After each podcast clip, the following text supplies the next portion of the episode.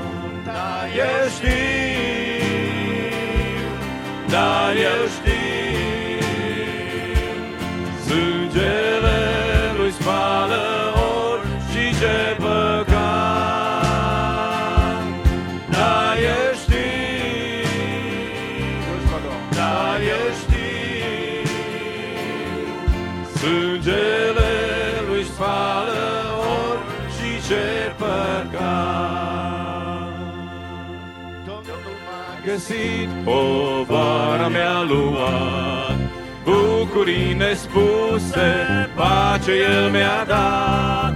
Mi-a spălat din suflet tot păcatul meu, prin sângele vărsat pe cruce în locul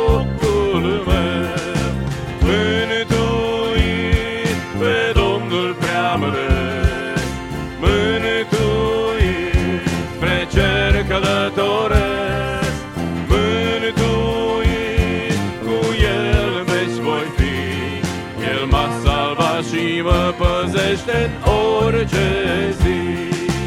Domnul m-a găsit, iubirea Lui mi-a dat. Hainele ca neaua, albe le-a spălat. Nu mă amenință judecata grea. Eu sunt prea fericit cu Domnul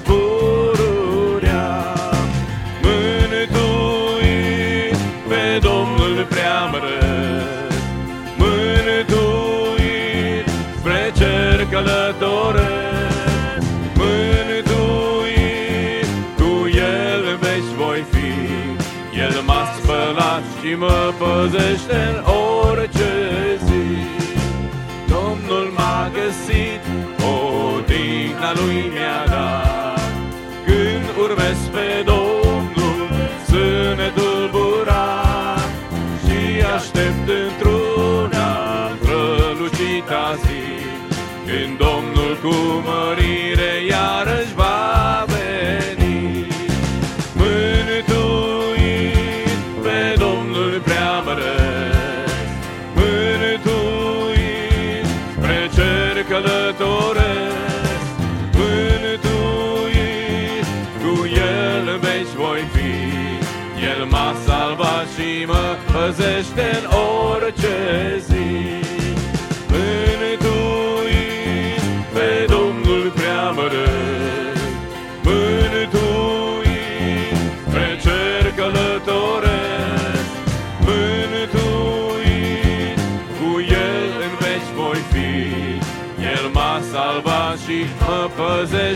orice zi.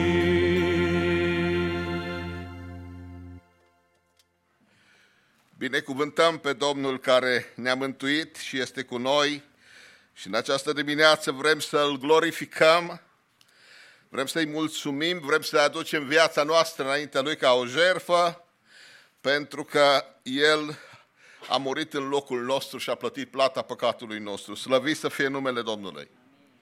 În dimineața aceasta vă binecuvântăm din casa Domnului pe toți care sunteți prezenți, care ați fost prezenți și de la ora 9 la rugăciune, Domnul să fie slăvit, pe toți cei care ne privesc pe internet, Dumnezeu să vă binecuvinteze și vrem să avem un timp de părtășie în care să glorificăm pe Domnul nostru și să fim părtași dragostei Lui și harului care ni l-a adus. Aș vrea să ne încurajăm prin cuvântul Domnului, pentru că am făcut această alegere. Să știți că în viața noastră trebuie să facem alegeri și alegerile noastre contează. Aș vrea să vă citesc alegerea pe care a făcut-o Apostolul Pavel și pe motivația pentru care el a făcut-o în, Galat- în Filipeni, capitolul 3, cu versetul 7 începând, citesc pentru ca să ne îndemnăm și noi la aceste lucruri minunate. Spune aici, dar lucrurile care pentru mine erau câștiguri le-am socotit ca o pierdere din pricina lui Hristos. Ba încă și acum privesc toate aceste lucruri ca o pierdere față de prețul nespus de mare al cunoașterii lui Hristos Iisus, Domnul meu. Pentru El am pierdut toate și le socotesc ca un gunoi ca să câștig pe Hristos și să fiu găsit în El, nu având o neprihănire a mea pe care mi-o dă legea, ci aceea care se capătă prin credință în Hristos, neprihănirea care o dă Dumnezeu prin credință și să-L cunosc pe El și puterea învierii Lui și părtășia suferințelor Lui și să mă fac asemenea cu moartea Lui, ca să ajung la, cu orice chip, dacă voi putea, la învierea din morți. Nu că am și câștigat premiul sau că am și ajuns de săvârșit, dar alerg înainte căutând să-L apuc, pentru că și eu am fost apucat de Hristos Iisus. Fraților, eu nu cred că l-am apucat încă, dar fac un singur lucru. Uitând ce este în urma mea și aruncându-mă spre ce este înainte, aleg spre țintă pentru premiul chemării cerești al lui Dumnezeu în Hristos Iisus. Gândul acesta, dar, să ne însuflețească pe toți care suntem desăvârșiți și dacă în vreo privință sunteți de altă părere, Dumnezeu va lumina și în această privință. Acesta este obiectivul nostru, ținta noastră, să semănăm cu Domnul Isus Hristos, să urmăm pe Domnul Isus Hristos, să avem parte cu El. El s-a dus să pregătească loc pentru noi. Să știți că acestea sunt adevăratele cuvinte ale lui Dumnezeu. Nu sunt povești, nu sunt basme. Domnul Isus Hristos a murit pentru păcatul nostru, ca noi să avem acces la Dumnezeu și să ne facem copiii lui Dumnezeu. Suntem aici ca să avem parte cu El în glorie.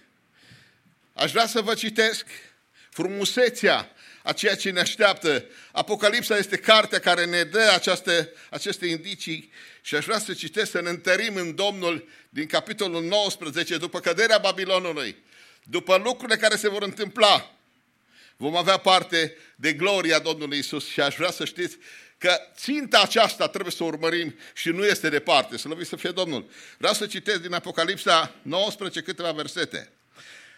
După aceea am auzit în cer ca un glas puternic, luată multe, care zicea, Aleluia! A Domnului Dumnezeului nostru este mântuirea, slava, cinstea și puterea, pentru că judecățile Lui sunt adevărate și drepte. El a judecat pe curva cea mare care strica pământul cu curvia ei și a răzbunat sângele robilor săi din, mâni, din mâna ei. Și a zis a doua oară, aleluia, fumul ei se ridică în sus în vecii vecilor. Și cei 24 de bătrâni, cele patru făpturi vii, s-au aruncat la pământ și s-au închinat lui Dumnezeu care ședea pe scaunul de domnie și au zis, amin, aleluia! Din scaunul de domnie a ieșit un glas care zicea, lăudați pe Dumnezeul nostru toți robii lui, voi care vă temeți de el, mici și mari. Și am auzit ca un glas de gloată multe, ca vuietul unor ape multe, ca bubuitul unor tunete puternice care zicea, Aleluia, Domnul Dumnezeul nostru cel puternic a început să împărățească, să ne bucurăm și să ne veselim și să-i dăm slavă, căci a venit nunta mielului, soția lui s-a pregătit și s-a dat să se îmbrace cu in subțire, strălucitor și curat. Ei nu subțire sunt fapte de neprihănire ale sfinților. Apoi mi-a zis, scrie, ferice de cei chemați la ospățul nunții mielului. Apoi mi-a zis, acestea sunt adevăratele cuvinte ale lui Dumnezeu, mărire Domnului. Iată că noi nu suntem străini de realitățile care se vor întâmpla și vrem ca să ne punem toată nădejdea în harul care va fi adus la venirea Domnului. Să ne pregătim, să stăm în prezența Domnului și în această dimineață. Să rugăm ca El să lucreze în mijlocul nostru, să ne, să-și proslăvească numele. Să rugăm să fie cu noi și să avem părtășie cu El la cină. Să rugăm ca Dumnezeu să ne ajute să putem să ne apropiem tot mai mult, să fim în această gloată mare care va slăvi pe Dumnezeu în ziua în care pământul va dispare, toate lucrurile vor dispare și va rămâne cei care sunt al lui Dumnezeu pe un cer nou și un pământ nou. Haideți așa cum stăm înaintea Domnului, să cerem prezența Lui, să cerem cercetarea Duhului Sfânt și numele Lui să fie proslăvit în mijlocul nostru, așa cum stăm ne rugăm Domnului.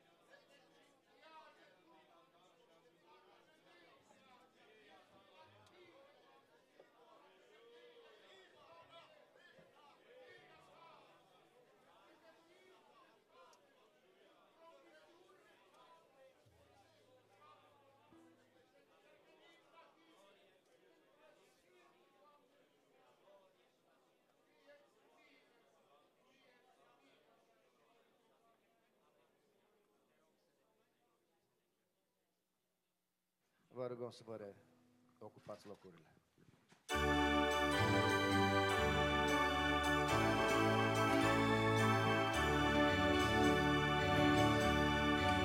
Spre mult albastră, nu pot să nu slăvesc lucrarea ta măreastră, o creator ceresc. Atâta armonie, nu grijile de stram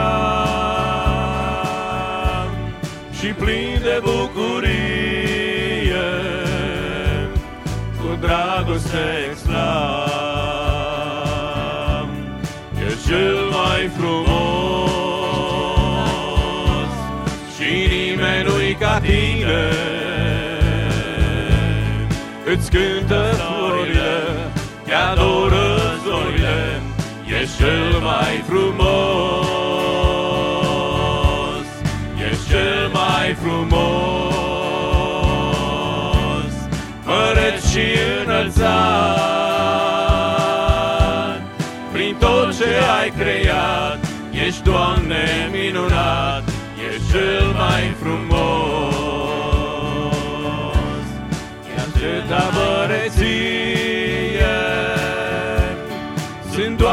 Copleșit, și-ți cânt mereu doar ție, odată în vin. Când razele de soare, zâmbind îmi bat în ceam,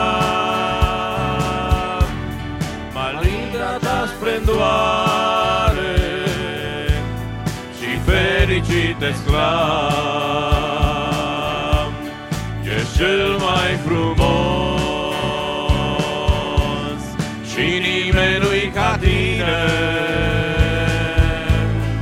Îți cântă florile, te adoră zorile, ești cel mai frumos,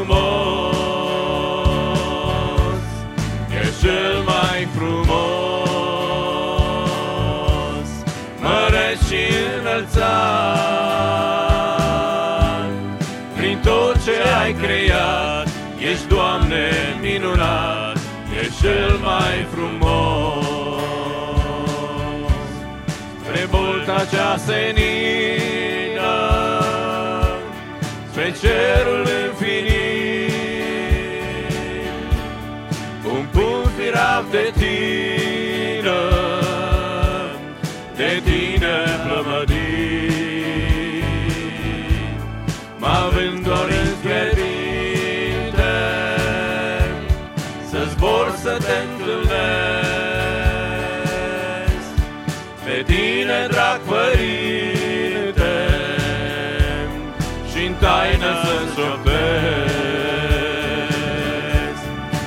Ești cel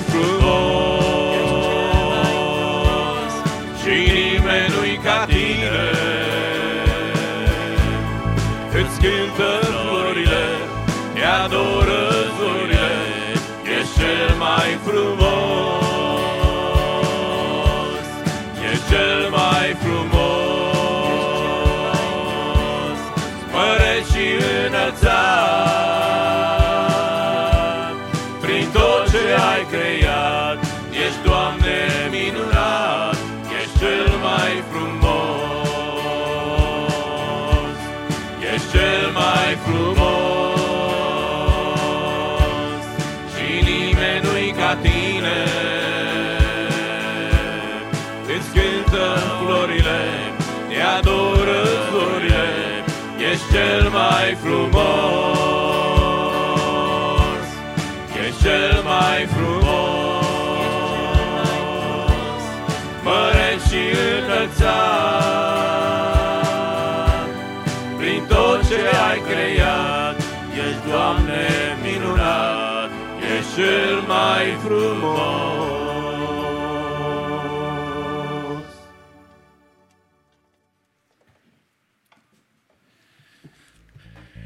Lăudați să fie Domnul! El este cel mai frumos. El este minunat, lăudat să fie Domnul. Omul lui Dumnezeu, David, în Psalmul 5, îmi place atât de mult versetul acesta.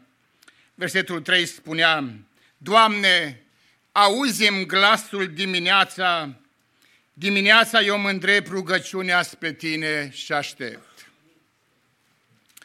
Evanghelistul Marcu n-a uitat să amintească și el despre Domnul Isus Hristos și spunea în Marcu, capitolul 1, versetul 35, a doua zi, dimineața, pe când era încă întuneric de tot, Isus s-a sculat, a ieșit și s-a dus într-un loc pustiu și se ruga acolo. Înțelegem că rugăciunea este nevoie tot timpul. Tot timpul avem nevoie de rugăciune. Nu trebuie să ne fie greu să ne rugăm înaintea lui Dumnezeu. Ori de câte ori avem posibilitatea, este frumos să ne rugăm înaintea Domnului. Apostolul Pavel, în Romani, în capitolul 8, versetul 26 și 27, spune în felul următor – și tot astfel și Duhul ne ajută în slăbiciunile noastre, căci nu știm cum trebuie să ne rugăm. Dar însuși Duhul mijlocește pentru noi cu suspine negrăite. Și cel ce cercetează inimile știe care este nezuința Duhului, pentru că El mijlocește pentru sfinți, după voia lui Dumnezeu, lăudat să fie numele Domnului. Iubiții noștri, chiar și atunci când nu avem o stare sau nu avem cuvinte de rugăciune, există cineva care mijlocește pentru noi. Și atunci când ești năcăjit, și atunci când ești în suferință, și atunci când ești amărit, și atunci când inima ta este zdrobită, și atunci când ai, ești plin de neputințe, și atunci când gândurile îți inundă viața, problemele îți inundă viața, există cineva care mijlocește pentru tine. Iubiții mei, Rugăciunea este o comunicare cu Dumnezeu, stai de vorbă cu Dumnezeu. Rugăciunile pot fi rugăciuni scurte și pot fi rugăciuni lungi. Ascultam o mărturisire a unui frate și spunea, aveam nevoie pentru că în trupul meu era o suferință de ani de zile. Și el spunea, într-o zi, pentru că durerea era atât de mare, atât de grea, m-am rugat Domnului și am spus, Doamne, ridică-mi, vindică-mi suferința din trupul meu. Și mărturisea el că după câteva minute nevăzute încă uitase de timpul care s-a rugat. Dumnezeu s-a atins la vindecat și spunea el și astăzi sunt vindecat. O rugăciune scurtă. Rugăciunea nu se măsoare cât de lungă este cât de tare este în cuvinte. Și rugăciunea se măsoară cât arde în inimă. Rugăciunea se măsoară după starea inimii tale, după dorința inimii tale. Și haideți să observăm trei lucruri importante din aceste două versete pe care le-am citit. Primul lucru este un copil al Dumnezeu are doi mijlocitori divini. Hristos mijlocește pentru credincioși în, în cer și versetul 34 spune și Duhul Sfânt mijlocește pe, pentru credincioși pe pământ. Hristos mijlocește pentru credincioși în cer. Spune versetul 34 în același capitol că cine va Cine, cine va osândi? Hristos a murit, ba mai mult, El a și înviat, stă la dreapta lui Dumnezeu și mijlocește pentru noi. Duhul Sfânt mijlocește pentru credincioși aici pe pământ. Versetul 26, ultima parte a versetului spune, dar însuși Duhul mijlocește pentru noi cu suspine negrăite. Cu suspine înseamnă că Duhul mijlocește cu suspinele celui credincios. Aceste suspine apar în inima credinciosului. Și la treilea lucru, dorința spirituală a credinciosului și au izvorul în Duhul Sfânt care locuiește în inimile noastre. Duhul însuși suspină și sufră înăuntru nostru, năzuind după ziua finală a mântuirii. El, Hristos, mijloșește către Tatăl în numele nevoilor după voia lui Dumnezeu. Spune cuvântul Domnului, versetul 27, este nezuința Duhului pentru că El mișlocește pentru sfinți după voia lui Dumnezeu. Adică rugăciunile noastre trebuie să fie după voia lui Dumnezeu. Iubiții mei, ori de câte ori trimitem o scrisoare, um, un pachet în România, în altă parte, aici, punem destinația unde trebuie să ajungă scrisoarea sau pachetul. De asemenea, rugăciunile noastre trebuie să aibă o destinație. Nu ne rugăm pentru că este un timp de rugăciune și ne rugăm așa să fim și noi acolo la timpul de rugăciune. Trebuie să avem o inimă care să ne rugăm dinăuntru inimii noastre cu dorința ca Dumnezeu să lucreze cu dorința ca Dumnezeu să răspunde la rugăciune, cu dorința ca Dumnezeu să intervină la boală, la necaz, la suferință. Adică din inimă să mă rog. Și Dumnezeu să ne ajute la lucrul acesta. Este nevoie de rugăciune, este nevoie să ne rugăm așa cum ne învață cuvântul lui Dumnezeu unii pentru alții. Și dorim ca și în dimineața aceasta să facem lucrul acesta, să ne rugăm unii pentru alții, pentru cei care sunt în necaz, pentru cei care sunt în nevoie, pentru cei care au nevoie de intervenția lui Dumnezeu. Noi suntem la dispoziția lui Dumnezeu și vrem să ne rugăm ca Dumnezeu să intervie, să vindece, să ridice pe cel slab, pe cel care are nevoie de intervenția Domnului și Dumnezeu să facă lucrul acesta. Vă invit să ne ridicăm prin picioare și prin ridicare de mână dintr-o parte și a surorilor, a fraților, dacă sunt cauze cu voce, se pot anunța înaintea Domnului.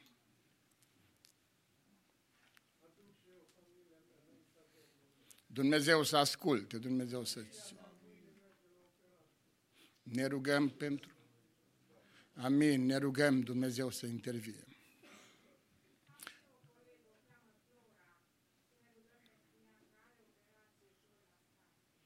Amin. Ne rugăm. Ne rugăm Domnului pentru proiectul de construcție, Dumnezeu să dea izbăvire și biruință. Ne rugăm Domnului pentru Biserica Maranata, Dumnezeu să se atingă de noi, să învioreze inimile noastre cu cauzele care s-au amintit, cu mânurile care s-au ridicat, venim înaintea lui Dumnezeu și rugăm pe Dumnezeu să intervie El. Amin. Cu toții ne rugăm Domnului.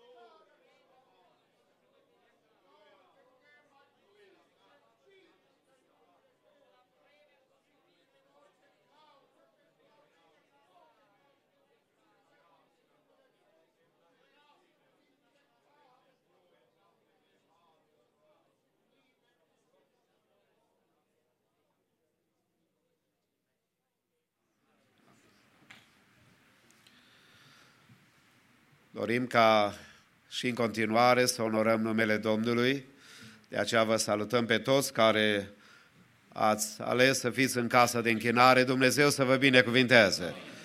În uh, timpul ce urmează ne închinăm Domnului cu darurile noastre de bunăvoie, colecta care noi avem de fiecare dată la cina Domnului. Pentru închinarea noastră înaintea Domnului aducem zeciuielile noastre, dărniciile noastre, mulțumind Domnului că prin viziunea spirituală pe care Biserica Maranată o are, ajutorările se îndreaptă în multe direcții, înspre misiune, înspre nevoi, înspre toate situațiile de care putem să le acoperim. De aceea vă mulțumim în numele Domnului pentru dedicația dumneavoastră și în timp ce cântăm Domnului din această cântare se face colecta și vă invit să ocupați locurile. Frații, cu colecta rugăm să ne ajute.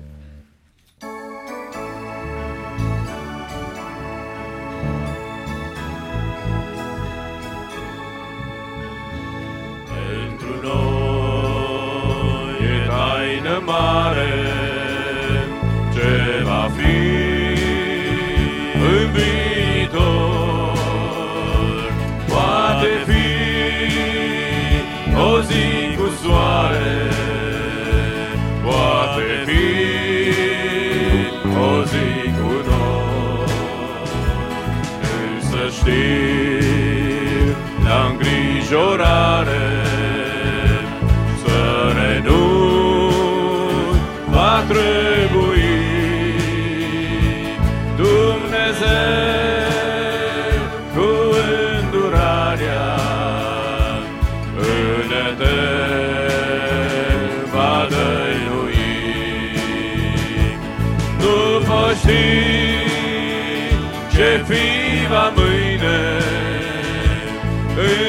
însă știu că Dumnezeu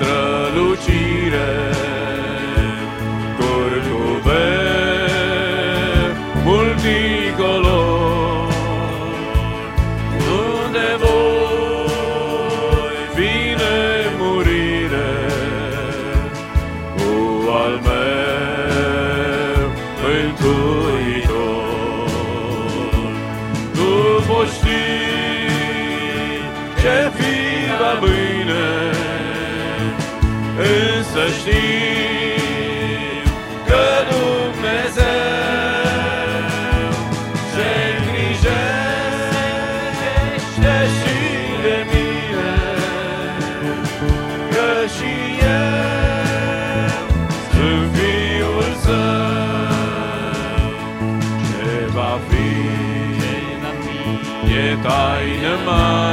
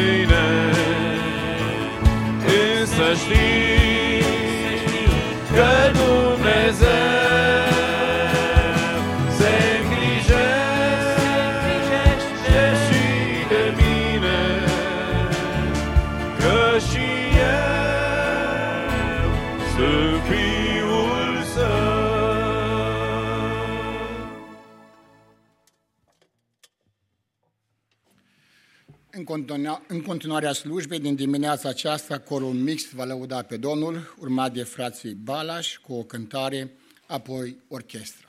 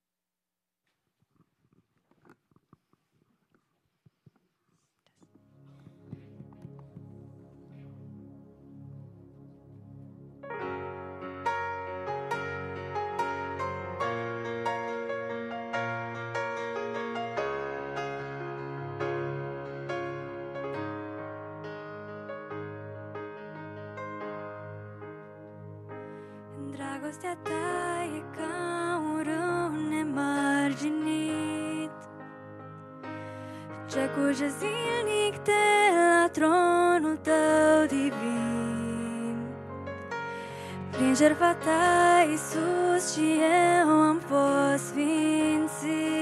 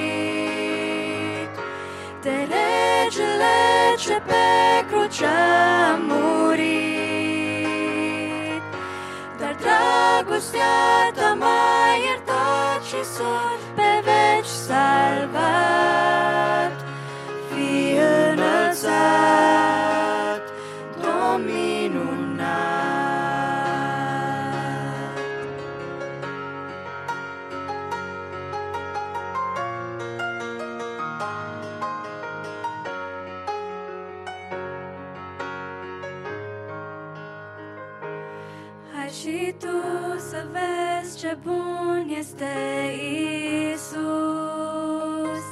Dragostea sa pe o cruce grea de lemn l-a pus. Ca noi astăzi să putem liber să fim, în ceruri să mergem, în cer noi să mergem.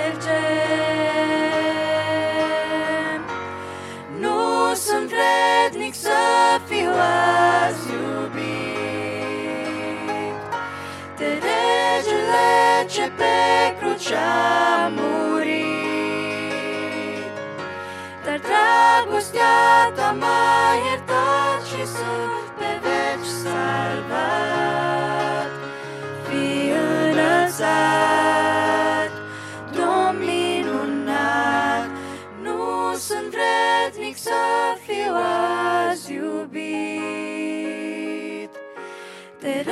regele ce pe cruce a murit. Dar dragostea ta m-a iertat și sunt pe veci salvat. Fii înălțat,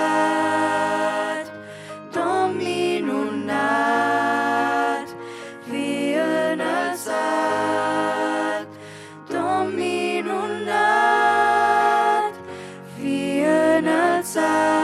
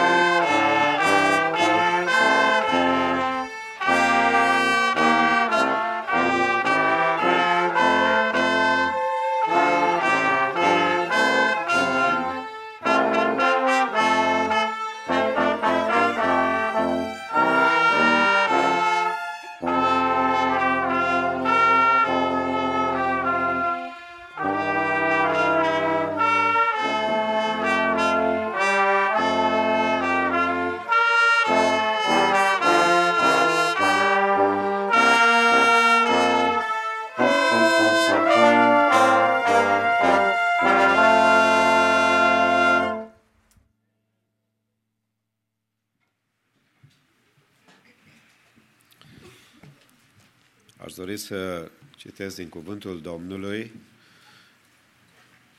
pentru cei care nu aveți probleme de sănătate și puteți să vă ridicați, vă invit să ne ridicăm în cinstirea cuvântului lui Dumnezeu.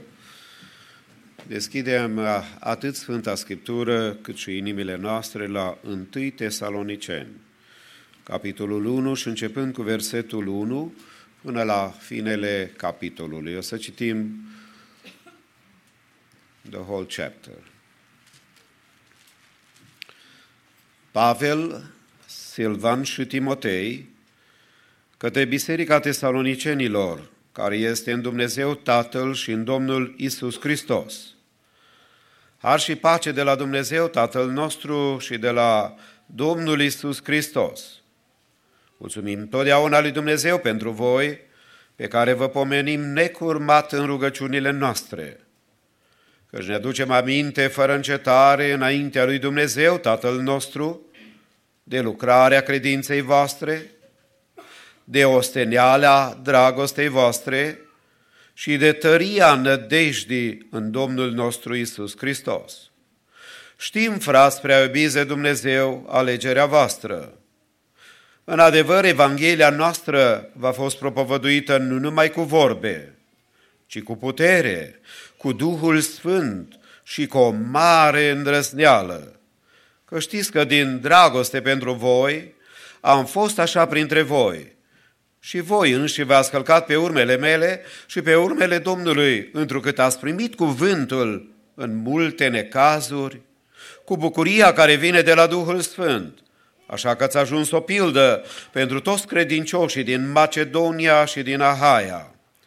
În adevăr, nu numai că de la voi cuvântul Domnului a răsunat prin Macedonia și Ahaia, dar vestea despre credința voastră în Dumnezeu s-a răspândit pretutindeni, așa că nu avem nevoie să mai vorbim de ea, căci ei înșiși istorisesc ce primire ne-ați făcut și cum de la idol v-ați întors la Dumnezeu, ca să slujiți Dumnezeului celui viu și adevărat și să așteptați din ceruri pe Fiul Său, pe care l-a înviat din morți, pe Iisus, care ne izbăvește de mânia viitoare. Amin.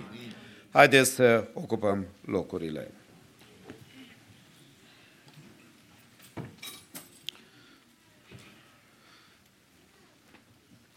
Împărăția lui Dumnezeu a fost ceea ce a venit Fiul lui Dumnezeu să vină și să ne prezinte.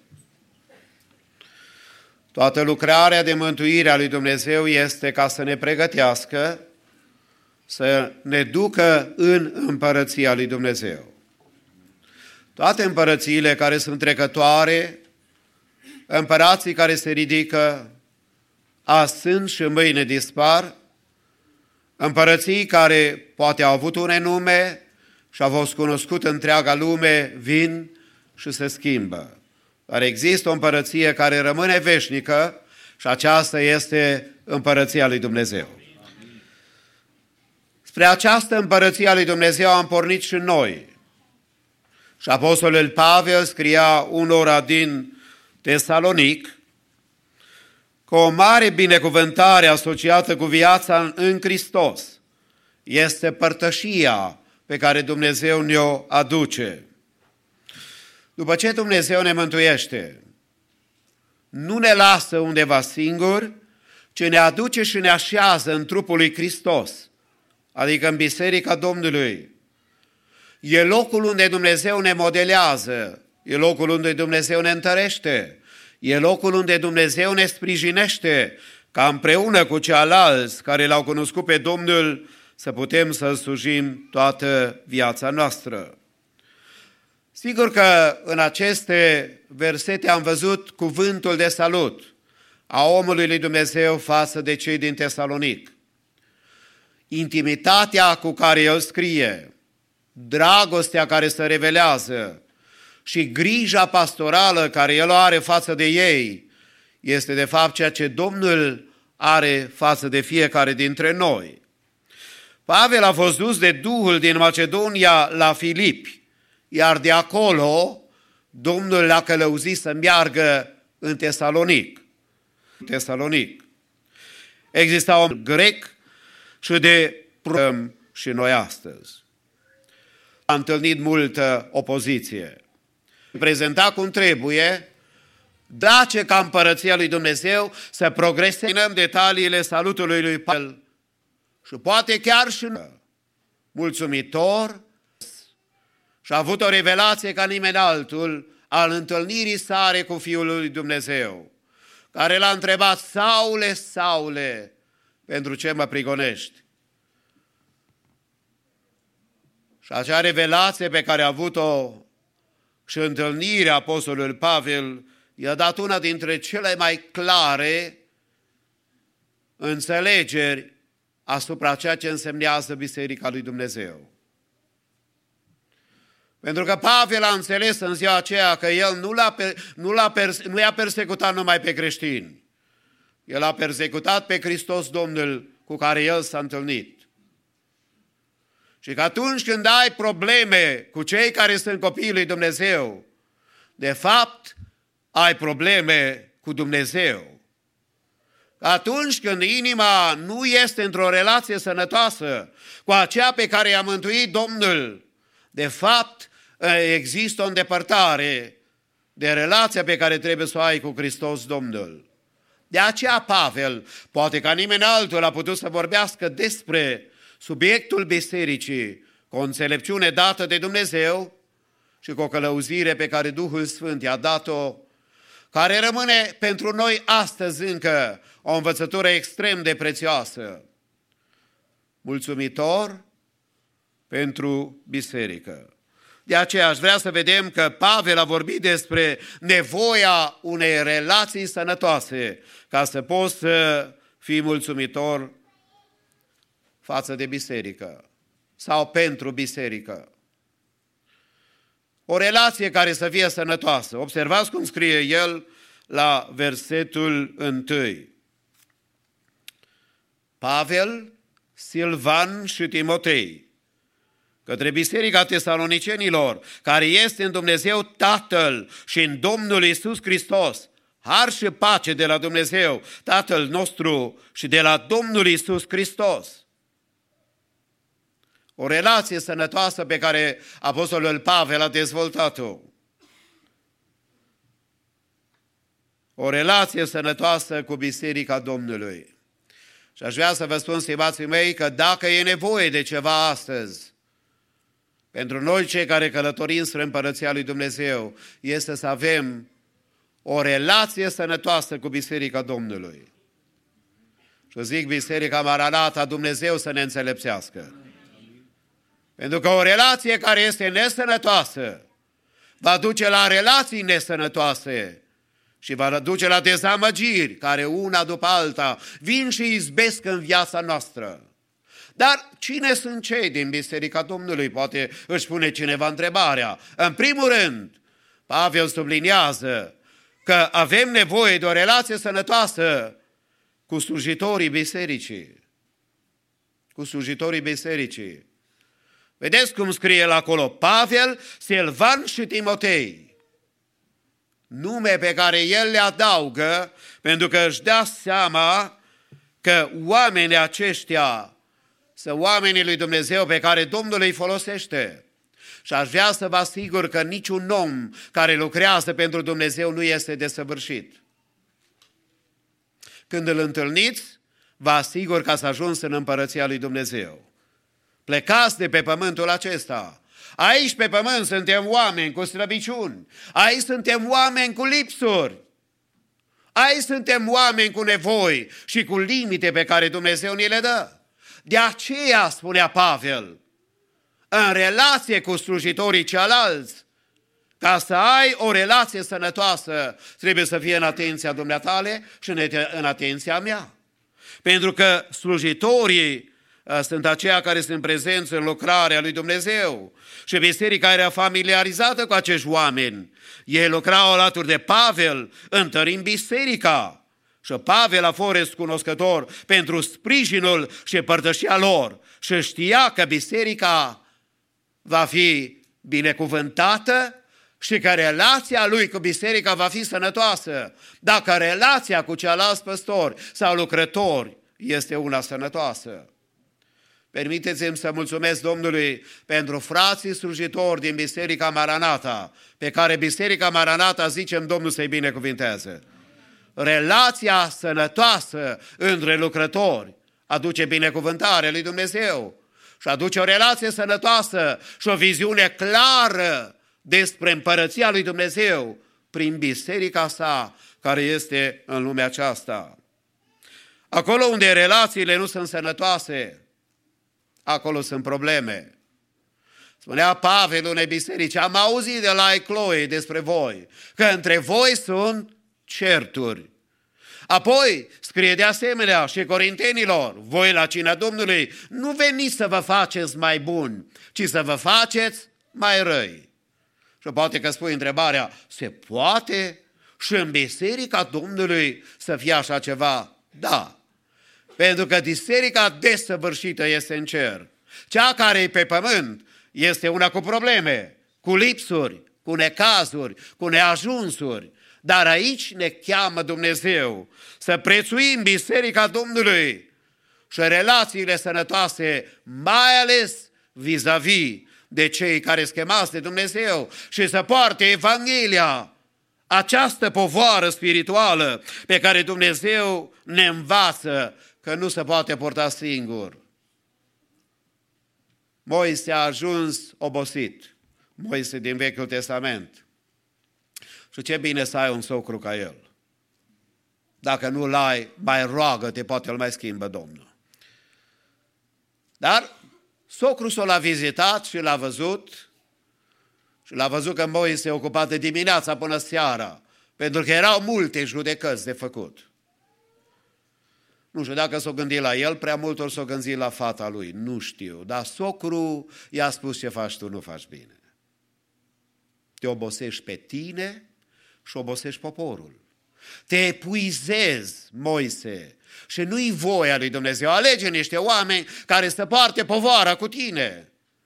Și binecuvântat este acela care înțelege la orice nivel de slujire ești că ești la școala duminicală, că ești la uh, music department, că ești la copii, că ești la tineri, că ești la ușieri, că ești la cei care fac o slujbă a celor care sunt în spate și se ocupă de media și lucrează, oricare departament ai fi.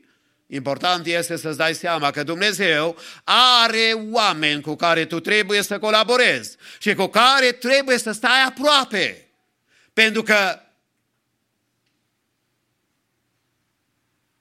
relațiile sănătoase sunt importante în relație cu cei care sunt aproape de tine. Dar mai mult, nu numai slujitorii sunt importanți în Biserica Domnului sau un rol important, ci sfinții.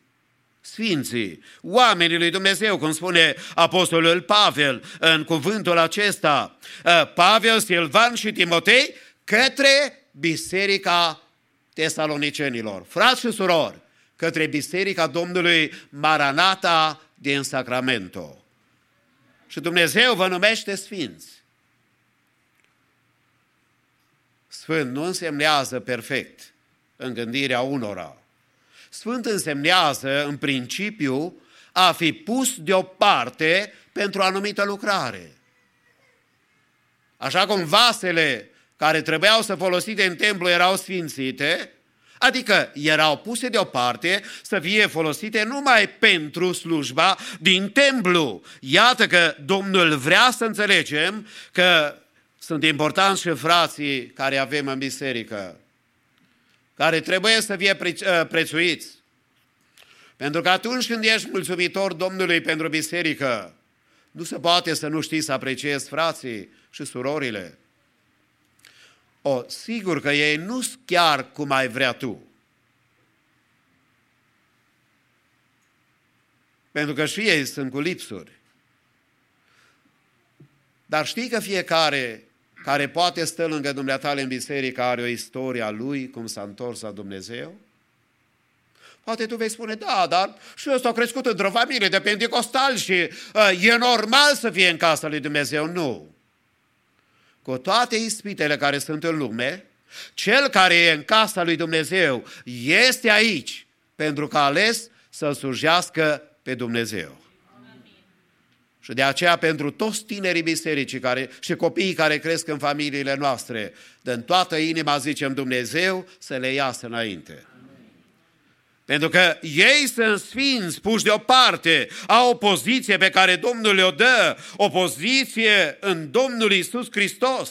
Adică niște oameni care sunt separați de lume, care trăiesc altfel, care gândesc altfel, care au o exprimare și o trăire după voia lui Dumnezeu și după planul lui Dumnezeu. Și Pavel spune către biserica tesalonicenilor, adică sfinții, oamenii pe care Dumnezeu i-a ales și i-a pus în calea și în drumul vieții tale cu care să călătorești și te asigur că vei călători o vreme. O vreme. Pe unii îi cheamă Domnul acasă. Știți cât au stat pe băncile acestea numai de când eu slujesc în biserica aceasta și cu mulți ne vom întâlni acolo sus? Știți cât a slujit Domnul și s-a ocupat de anumite inimi care poate azi sunt plecate și mutate în alte părți? Așa cum și noi ne-am mutat în altă dată, de altă dată din alte orașe de unde am crescut. Dar Domnul ne spune că noi avem o poziție specială, că suntem ascunși cu Hristos în Dumnezeu. De aceea, pe toți care sunt sfinți al lui Dumnezeu, Dumnezeu să-i binecuvinteze. Vrei să ai o relație sănătoasă? Nu îți de slujitori, nu îți de membri, dacă vrei să-i numești obișnuiți, în viața cărora e expresia prezenței și a lucrării și a mântuirii lui Dumnezeu. Pentru că harul lui Dumnezeu ni s-a arătat, spunea Pavel prin Timotei, ă, prin Tit. Și ne învață să o rupem cu păgânătatea și cu poftele lumești și să trăim într-un stil de viață după voia lui Dumnezeu. Pentru că harul este atunci când Dumnezeu ne dă lucruri bune pe care nu le merităm. Crezi tu că meriți sănătatea pe care o ai? Crezi tu că meriți mâncarea de care ai parte în fiecare zi? Crezi tu că meriți lumina ochilor la care poate cei mai mulți nici nu ne gândim? Poate că ne gândim că toate ni se cuvin. Aș vrea să vă spun, harul este atunci când Dumnezeu ne dă lucruri bune pe care nu le merităm. Mila este atunci când El ne scutește de lucrurile rele pe care le merităm. Știi tu câte pedepse ar avea dreptul Dumnezeu să-ți dea după slăbiciunile și păcatele pe care le-ai făcut? Dar eu mulțumesc lui Dumnezeu față de viața mea, că mila Lui este îndurarea aceea care mă scutește de pedeapsa pe care o merit. Și dacă tu ești în aceeași situație, zicem în dimineața aceasta, Doamne, lasă mila Ta peste noi. Și apoi, binecuvântările sunt atunci când El, generos, ni le dă pe ambele, adică și harul și mila. Adică îți dă ce nu meriți și te iartă de ceea ce meritai să fii pedepsit. Și când Pavel scrie celor din Tesalonic, le spune, relația sănătoasă cu biserica este importantă pentru că trebuie să fie într-o relație cu ceea ce Domnul a făcut în viața ta, să-ți aduci aminte de slujitori, să-ți aduci aminte de frați și să nu uiți că aici e harul lui Dumnezeu. Mulțumitor față de biserică este când ai o relație sănătoasă, dar când ai de asemenea și o rugăciune a iubirii. O rugăciune pe care Pavel a adresat-o lui Dumnezeu și prin care Domnul ne învață când spune el în versetul 2. Mulțumim totdeauna lui Dumnezeu pentru voi toți, pe care vă pomenim necurmat în rugăciunile noastre. Ce frumos! Să poți să ai o rugăciune în care să te rogi pentru frați și pentru surori. Să te rogi pentru aceia care poate trec prin valea încercărilor deosebite și să mulțumești lui Dumnezeu pentru cei care au avut biruințe, pentru aceia care au trecut prin necazuri, pentru aceia care știu să mulțumească lui Dumnezeu, pentru că Domnul le-a purtat de grijă. Și dacă ar fi să te întreb în dimineața aceasta, ți-a purtat Dumnezeu ție de grijă vreodată? Sigur că da. De aceea, O rugăciune a iubirii trebuie să fie și în viața noastră permanentă, o atitudine de mulțumire înaintea Domnului, pentru că Domnul este acela care uh, ne aduce aminte să avem cuvinte de mulțumire. Cred că cel mai fericit este un părinte când copilul mai greșește și spune asta așa zâmbind, să spună, tati, mami, îți mulțumesc că ești tatăl meu și ești mama mea. Sau să-și mai aduc aminte că mama a făcut mâncarea și să-i spună thank you, mami. Și să spună thank you, daddy, pentru că mergi la lucru și te ocupi de noi, de casă și ne porți de grijă. Nu e așa, părinte drag, că asta e cea mai mare satisfacție? Tot aurul din lume, dacă ți l-ar da, nu ar prețui mai mult decât acea atitudine de dragoste și de mulțumire și de apropiere și vorbim despre copiii noștri și nepoții noștri și despre rudele care sunt lângă noi, frații și surorile. De aceea venim mereu înaintea Domnului cu rugăciune de mulțumire. Chiar și când necazurile ne rovesc, chiar și în problemele ne izbesc, chiar când diavolul chiar ă, crede că ne-a zdrobit și ne-a dat cu noi de pământ și nu mai avem nicio putere, noi mulțumim totdeauna lui Dumnezeu, pentru că Domnul este bun. Domnul este bun. Și bunătatea lui Dumnezeu nu, măsoară, nu se măsoară după simțămintele mele, și după felul cum mă simt eu. Bunătatea lui Dumnezeu se măsoară după planul divin pe care îl are El de a face din noi lutul, olarul să lucreze și să ne prelucreze după cum vrea El. Să se ocupe de viața noastră, ceea ce nu înțelegeam noi când părinții ne disciplinau. Întreabă pe oricare cu părul alb. La bătrâneță mă refer cu părul alb, că mai sunt unii care și-l adaugă un pic mai repede. Dar întreabă pe un părinte și unul, unul mai în vârstă, chiar dacă n-a înțeles de ce părinții l-au disciplinat și îndreptat și l-au mustrat, azi le-ar mulțumi dacă ar mai fi în viață și i-aș strânge în brațe încă o dată.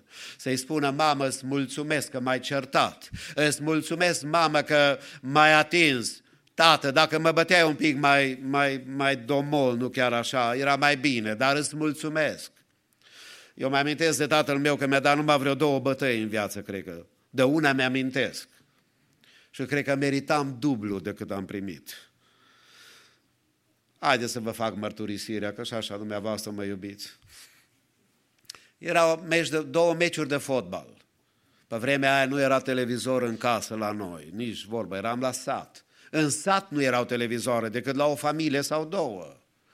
Și sigur că noi copiii Toată ziua băteam mingea, fotbalul și ne plăcea să mergem. Ne-a dus la, la cineva să vedem meciul de fotbal și tata ne-a spus să faceți asta, să faceți asta. Cum, cum, cum face tata, nu? Spune, să ai grijă de animale, să ai grijă de cutare, ă, să uzi cutare, să ai grijă de casă. Noi cu fratele meu ne-am dus la respectivii, la televizor și ne-am fost mulțumitori că s-au uitat cu noi la meci. Ă, nu ne-a ajuns un meci, a mai fost un meci chiar după aia și ispita au biruit. În loc să mergem acasă, să rezolvăm problemele, am stat și la cel de-al doilea meci. Deja se întunecase afară. Când am intrat în casă, așa le-a făcut tata, ia vin încoace. Dragă, și când eu tras două pălmi la fratele meu cel mai mare, am început să-mi fac cruce. Nu, nu, nu. M-am speriat, am zis, dacă vine și îmi trage și mie vreo două din astea în viac, nu mai țin minte cum mă cheamă. Și a spus, băi copii, dar nu v-am spus eu să mergeți la magazinul alimentar și să cumpărați pâine, că nu avem pâine ce să mâncăm. Și a tras la frate meu o mamă de bătaie și a zis, nu vină și tu încoci. Am primit și eu, asta e bătaia de care mi-amintesc. Vreau să vă spun că meritam mai mult decât mi-a dat. Mi-a dat cu dragoste. Nu m-a mai bătut după aceea niciodată. Nu știu, n-am fost eu așa cu minte, don't get me wrong. Dar a avut milă de mine și dragoste și în, în, în situația aceasta el uh, uh, a înțeles că prima dată ne-a explicat de ce ne bate. Cea mai mare greșeală, să o faci ca părinte, să-l bați pe copil fără să știe de ce. Trebuie să-i spui prima dată de ce. Și apoi o primește cu multă dragoste. Pardon, nu. O primește și o acceptă, dar nu atunci pe loc, atunci pe loc te doare. Ba altă dată când ne trimitea să ne aducem pe Sfântul Ion, îl numeam noi, jarda din, din, din grădină, până mergeai să-ți alegi tu jarda, să o tai și să o duci la tata cu care să te bată, păi era deja pocăința fiului risipitor. Deja toate rugăciunile le spuneai. Și te rugai ca să nu te lovească prea tare și să nu dea în același loc și să nu dea de multe ori. Asta dacă aș fi încă o dată cu tata să-i spun, ea spune, tată, îți mulțumesc. Atunci pe loc n-am înțeles. Și așa spune Pavel celor din Tesalonic, sunt lucruri pe care voi nu le înțelegeți câteodată.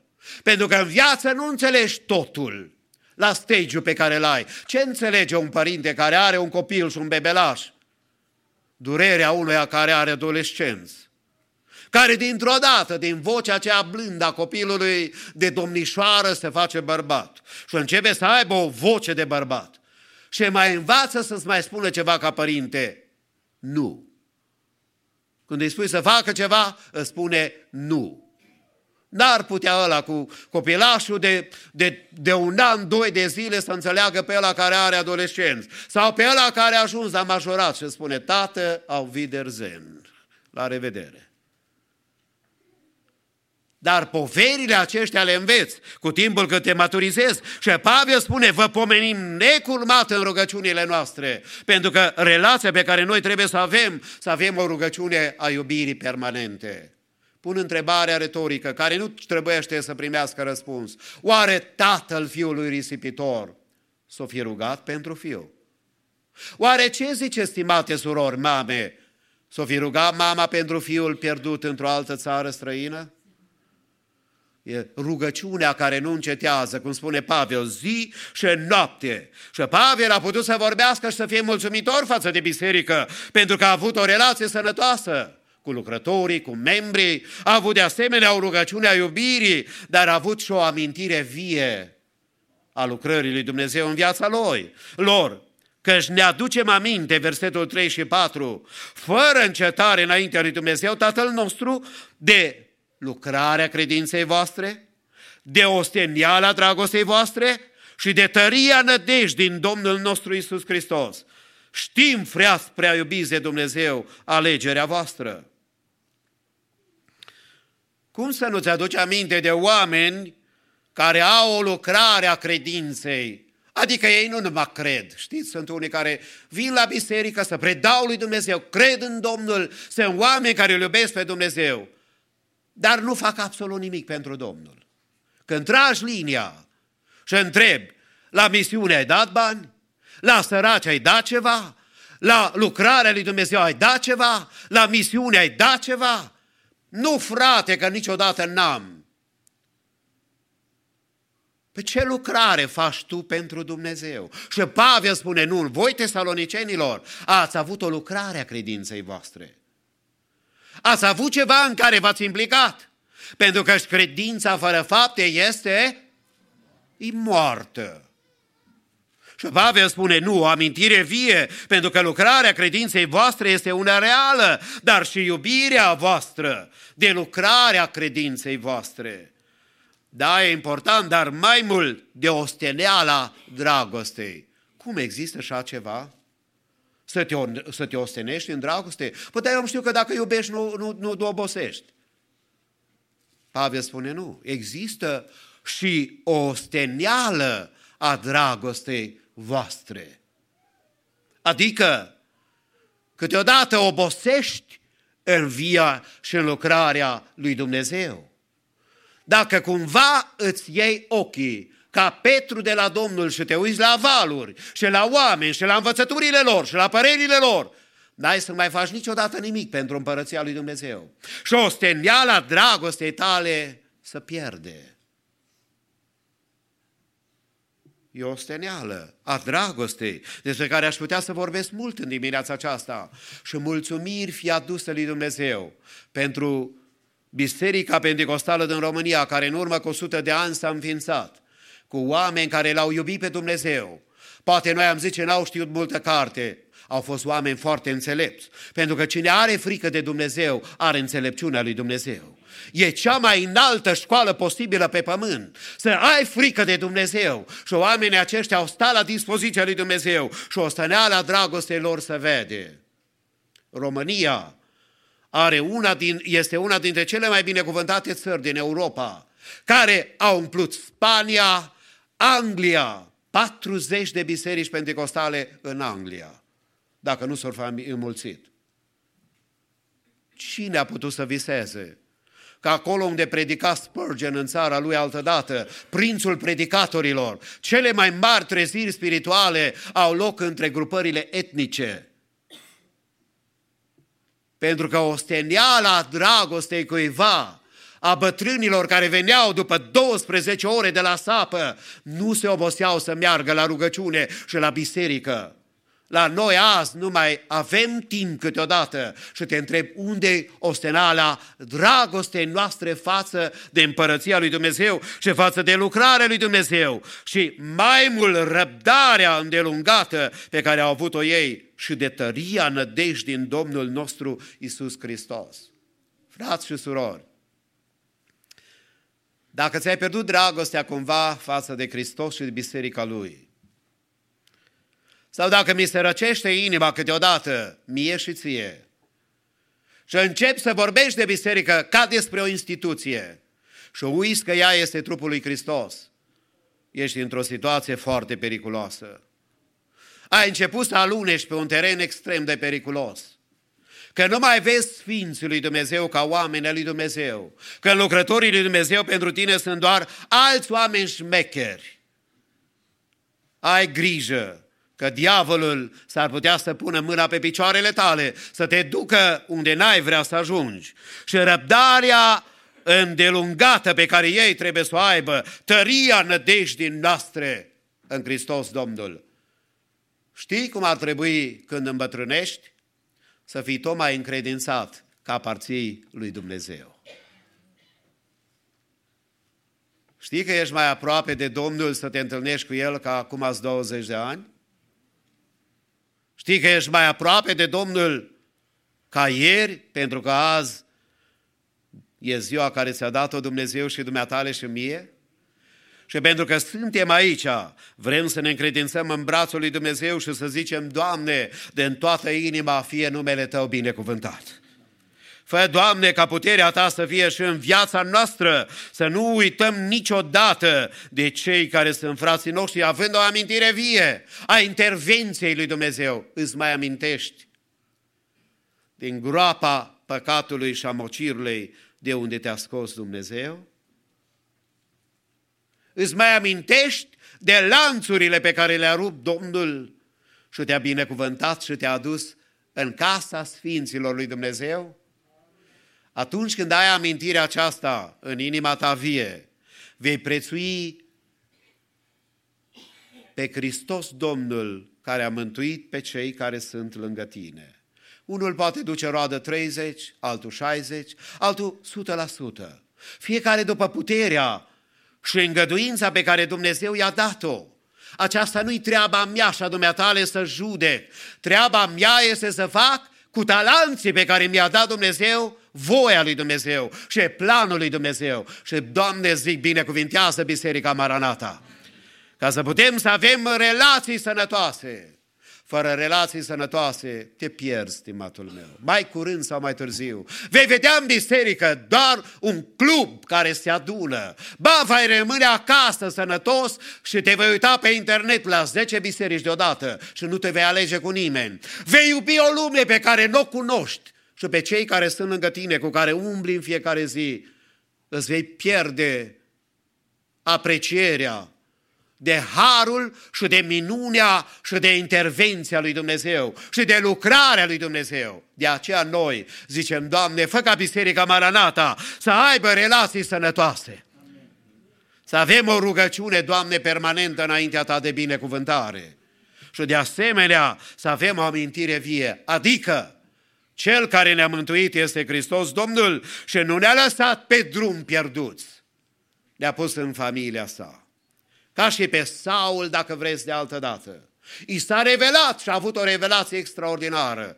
Dar Domnul nu i-a spus acum, ok, ridică-te și du-te, că mare evangelizare am să fac cu tine. A spus, nu, du-te în cetate.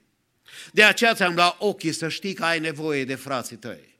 Eu luat ochii, ochii că n-am mai văzut. A trebuit să fie dus de mână. Și apoi să-i vorbească ucenicului Anania. Spune, du-te acolo că am pe cineva care se roagă, numele lui este Saul.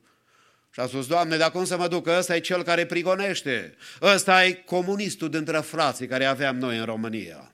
Ăsta e vânzătorul de, de, de pace și de liniște a fraților din biserică. Ăsta e trădătorul care ne vorbește pe toți de rău, începând de la păstor până la ușier și pentru toți ceilalți. Ăsta e omul care nu merită și Domnul i-a spus, nu, du-te, că se roagă. Și Pavel sau l-a învățat că biserica nu ești tu singur și nici eu singur. Suntem toți pentru că și Hristos pe toți ne-a mântuit. Și peste tot și-a pus Domnul binecuvântarea. Și mă rog în dimineața aceasta ca mâna Domnului să fie peste viața noastră. Te întreb în dimineața aceasta, ești tu mulțumitor pentru Biserica lui Hristos? Ai tu atitudine prin care numele Domnului a capului Bisericii Hristos să fie onorat prin atitudinea pe care o ai față de Biserica Domnului?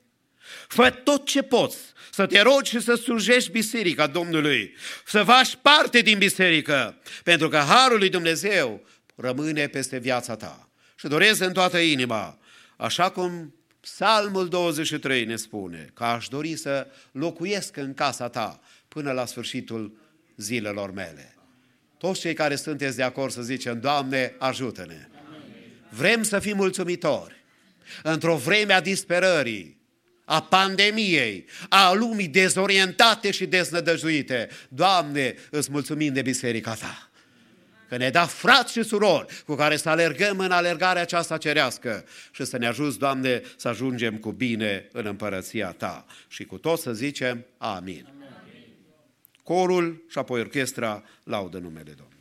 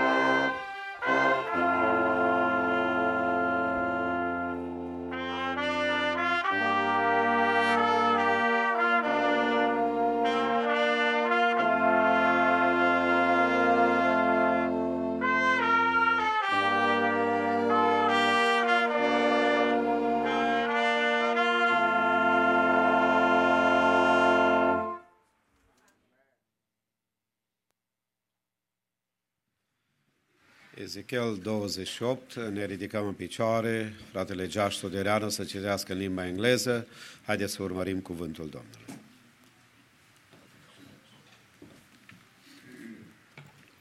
Ezekiel 28 from the ESV.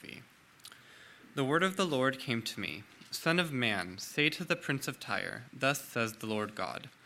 Because your heart is proud, and you have said, I am a god, I sit in the seat of the gods in the heart of the seas, yet you are but a man, and no god, though you make your heart like the heart of a god. You are indeed wiser than Daniel, no secret is hidden from you.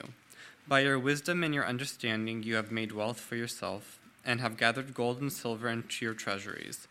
By your great wisdom in your trade you have increased your wealth, and your heart has become proud in your wealth. Therefore, thus says the Lord God Because you make your heart like the heart of a god, therefore, behold, I will bring foreigners upon you, the most ruthless of the nations, and they shall draw their swords against you, the beauty of your wisdom, and defile your splendor.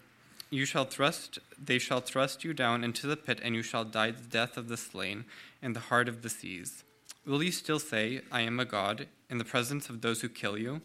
Though you are but a man and no God, in the hands of those who slay you?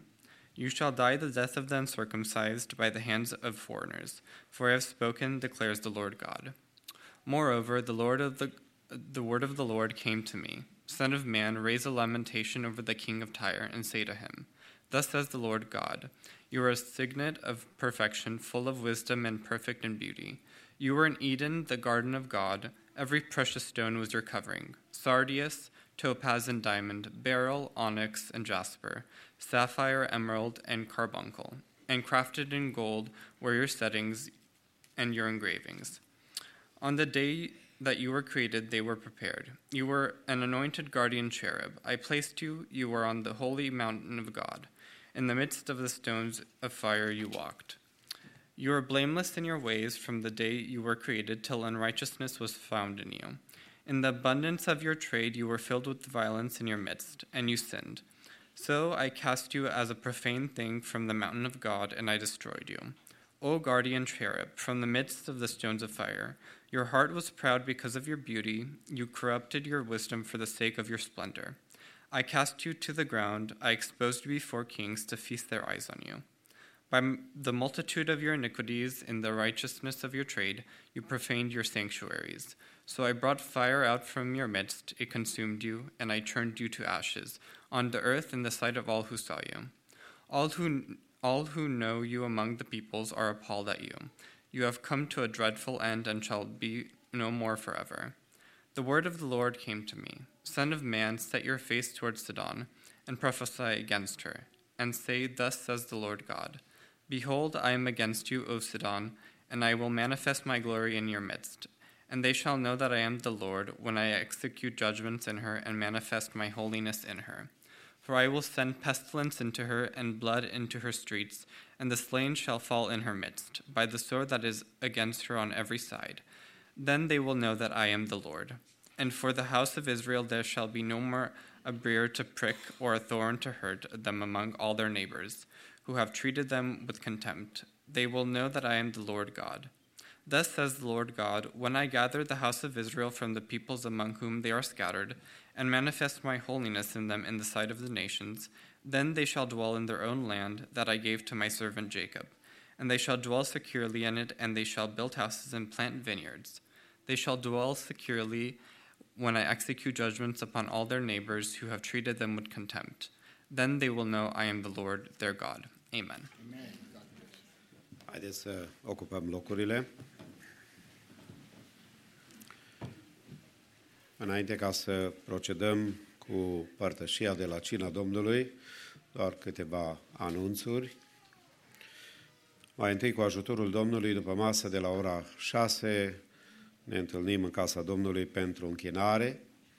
Apoi vreau să vă reamintesc că mâine seară, marți seara și miercuri seara, în fiecare seară, vom avea uh, timp de părtășie în rugăciune. Toți o recunoaștem că avem așa de mare nevoie de părtășia în rugăciune și este dorința noastră să ne apropiem de Domnul, de aceea vă invităm să faceți tot posibil începând cu ora șapte în fiecare seară, să fim prezenți la casa Domnului și Domnul să ne asculte rugăciunea. Apoi, în atenția dumneavoastră este 26-31 iulie Church Camping, dacă mai sunt nevoie de informații să se ia legătura cu fratele Mike Hurduc. VBS, Vacation Bible School pentru copii anul 2022. The team A Heart Like David. All kids ages 3 to 13 are invited to participate in VBS this year. Today is the last day to sign up in order to receive a t-shirt. Sign ups are available on the church website under events or scan the code on the poster in the church hallway. For more questions, you can contact Jenny Hurduc pentru lucrul acesta. Uh, apoi, uh, cu ajutorul Domnului și la seriile de părtășie în rugăciune, cât și duminica viitoare, fratele păstor Adrian uh, Vlad din Târgoviște, România, urmează să fie împreună cu noi. Ne rugăm ca Domnul să-l folosească și Domnul să-l binecuvinteze. Frați și surori, v-am uh, anunțat și începând cu uh, ziua de astăzi, urmează ca să avem voturile noastre exprimate față de frații care Uh, vor fi uh, puși în lucrare. Uh, mai întâi aș vrea să spun câteva cuvinte despre ei. Pe unii poate îți cunoașteți, poate unii îi cunoașteți mai puțin, dar primul care este pe lista noastră este fratele Alin Ilaș. El a devenit membru al bisericii noastre. Cred că te cunosc, frate, frate Alin. Hai mai stai o dată în picioare. Vedeți că arată și bine, ok? Domnul să-l binecuvinteze. Um, în 16 februarie 2007 a devenit membru al bisericii, că apoi în 24 februarie s-a căsătorit cu Rebecca și Domnul i-a binecuvântat și au patru copii. A fost ordinat ca diacon în 2013, apoi prezbiter în 2018, a slujit ca Sunday School Director, cred că vreo 10 ani de zile, Uh, predică cuvântul Domnului și implicat în multe alte responsabilități. De aceea credem că este o persoană potrivită pentru slujbă și pentru nevoia bisericii. Dumnezeu să-l binecuvinteze. Uh, cealalți, pentru slujba de diacon, spuneam că o să-i prezint în ordinea alfabetică, ca să nu fie nicio preferință. Mai întâi fratele Florin Balaj. Nu știu dacă nu-l cunoașteți, el e ăla care vă ia banii. Frate Florin, would you stand for a second and one more time? God bless you, Domnul să te binecuvinteze. În 26 decembrie 99 s-a botezat în apă și a devenit membru al bisericii. S-a căsătorit cu sora Ligia și au 10 copii. Dumnezeu să-i binecuvinteze. A slujit împreună cu familia, ca și casier și alte responsabilități Uh, implicat și investirea Evangheliei, credem că este o persoană potrivită uh, pentru a sluji biserica, o familie dedicată, Dumnezeu să-i binecuvinteze. Fratele Dariu Mois, aș vrea să rog să se ridice în picioare, dar e cam greu că e în România. Uh, nu cred că este cineva străin de dumneavoastră. În 15 august 2004, s-a botezat în apă și a devenit membru al bisericii, s-a căsătorit cu Monica și împreună Domnul i-a binecuvântat și au patru copii. Slujește în departamentul de muzică, în vestirea Evangheliei, și membru în board și așa mai departe. Credem de asemenea că și dânsul este o persoană potrivită pentru biserica noastră, pentru a sluji în slujba de diacon și zic Domnul să-l binecuvinteze. Cel de-al treilea este David Ușvat. David, would you stand for a second, please? Așa. Thank you. Uh, în 18 septembrie 2005 s-a botezat în apă și a devenit membru a bisericii. Este căsătorit cu Cristina, au primul baby al lor, primul copil, slujește de mai mulți ani de zile ca lider de tineret în vestirea Evangheliei și credem împreună cu bordul pastoral că poate să fie un ajutor al bisericii și o binecuvântare pentru generația noastră și pentru generația tânără, de aceea noi recomandăm și zicem Domnul să-l binecuvinteze. Vreau să vă spun despre toți frații aceștia că sunt oameni dedicați. Aceasta este prima cerință la care noi ne uităm când ne gândim la așa ceva. Oameni care uh, frecventează biserica, care ajută biserica, care sunt acolo pentru biserică. Și de aceea ne rugăm pentru toți cei trei care vor fi investiți ca diacon, dar și pentru fratele Alin. Încă o dată, Domnul să-i binecuvinteze. Frați și surori, după părtășia de la cina Domnului vom face lucrul acesta uh, și vom începe procesul de votare despre care am să vă mai spun înainte ca să votăm, dar aș vrea acum, dacă nu aveți probleme de sănătate, să ne ridicăm cu toți în picioare, să trecem la părtășia de la cina Domnului, uh, despre care citim mereu și mereu, pentru că și cuvintele Domnului sunt reale, benefice și pline de educație spirituală pentru noi. Pe când mâncau ei, Iisus a luat o pâine și după ce a binecuvântat, a frânt-o și a dat-o ucenicilor zicând, luați, mâncați, acesta este trupul meu. Apoi a luat un pahar și după ce a mulțumit lui Dumnezeu, l-a dat zicând, bestos din el, căci acesta este sângele meu, sângele legământului celui nou, care se varsă pentru mulți spre iertarea păcatelor. Vă spun că de acum încolo nu vom mai bea din acest rod al viței, până în ziua când îl voi bea cu voi nou, în împărăția Tatălui meu. Amin. Împreună cu frații slujitori ai bisericii vom trece jos și până ne pregătim, frații, rugăm să înceapă o cântare și vă rugăm să rămânem în picioare, într-o atitudine de închinare înaintea Domnului, pentru ca Domnul să poată să binecuvinteze părtășia noastră cu El.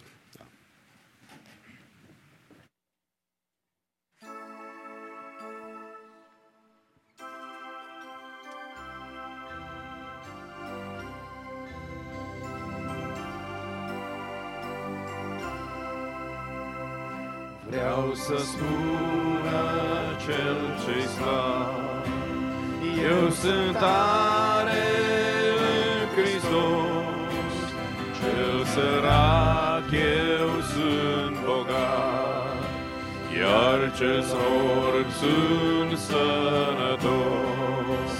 Vreau să spună cel ce slab, eu sunt tare cel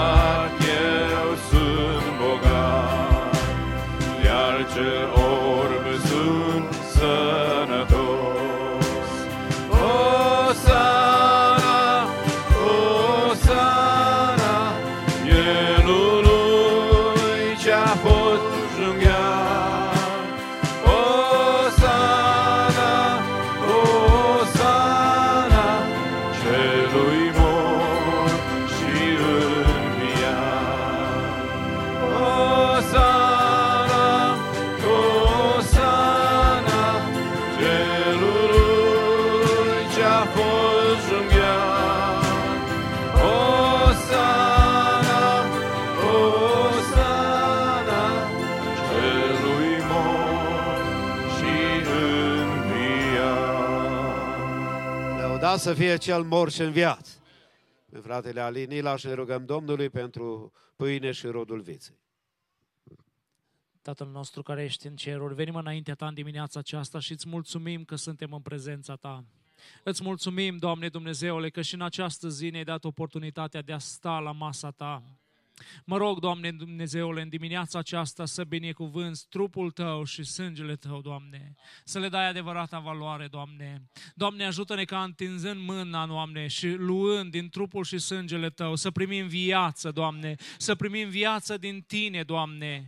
Binecuvintează Biserica Maranata, Doamne. Binecuvintează fiecare familie, Doamne, din Biserica Maranata. Fiecare frate și soră, fiecare tânăr, fiecare copil, Doamne Dumnezeule. Mă, lo- mă rog să lași binecuvântarea Ta peste fiecare dintre noi, Doamne. Doamne, mă rog și pentru cei care n-au putut să vină în dimineața aceasta, pentru cei bătrâni, pentru cei bolnavi, Doamne. Mă rog să te atingi de ei, Doamne, și în numele Domnului Isus Hristos să lași vindecarea Ta, Doamne. Îți mulțumim, Doamne, pentru că Tu ești bun. Îți mulțumim că ne-ai mai dat viață, Doamne. Îți mulțumim că te mai înduri de noi, Doamne. Te rugăm și în continuare să fii cu noi, Doamne, să fii cu fiecare dintre noi, Doamne, să binecuvintezi viața noastră, familiile noastre, Doamne, și împreună să te slujim, Doamne, până Tu vei veni să ne iei acasă. Îți mulțumim că ești cu noi. Rămâi cu noi și ajută-ne ca în toate să facem voia ta. Amin. Până să pregătesc elementele, continuăm să lăudăm numele Domnului.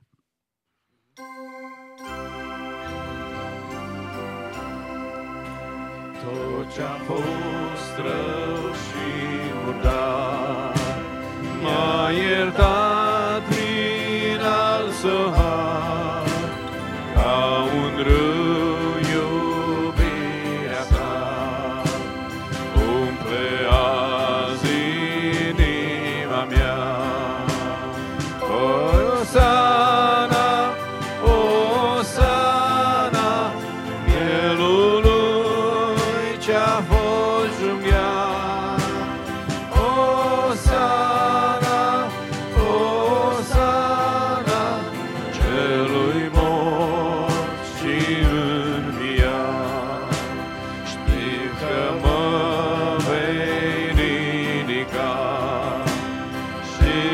free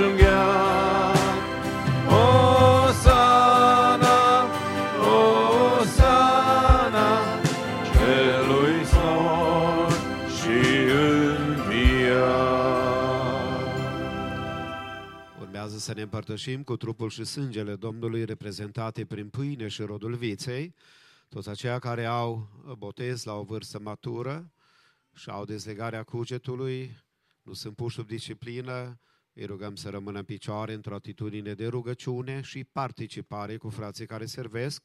În schimb, copiii sau cei care n-au un botez în apă sau cei care nu sunt pregătiți să ia cina, îi rugăm respectos chiar acum să ocupe locurile pe scaune și urmează să împlinim cuvântul Domnului care spune luați, mâncați, acesta este trupul meu. În timpul acesta se pot intona cântări de laudă.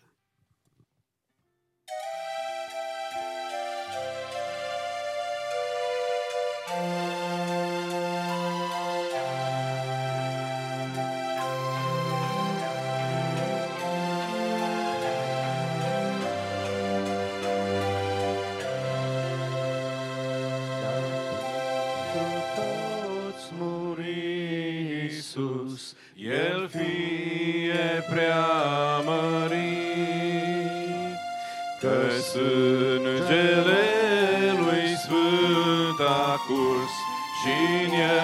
El sunt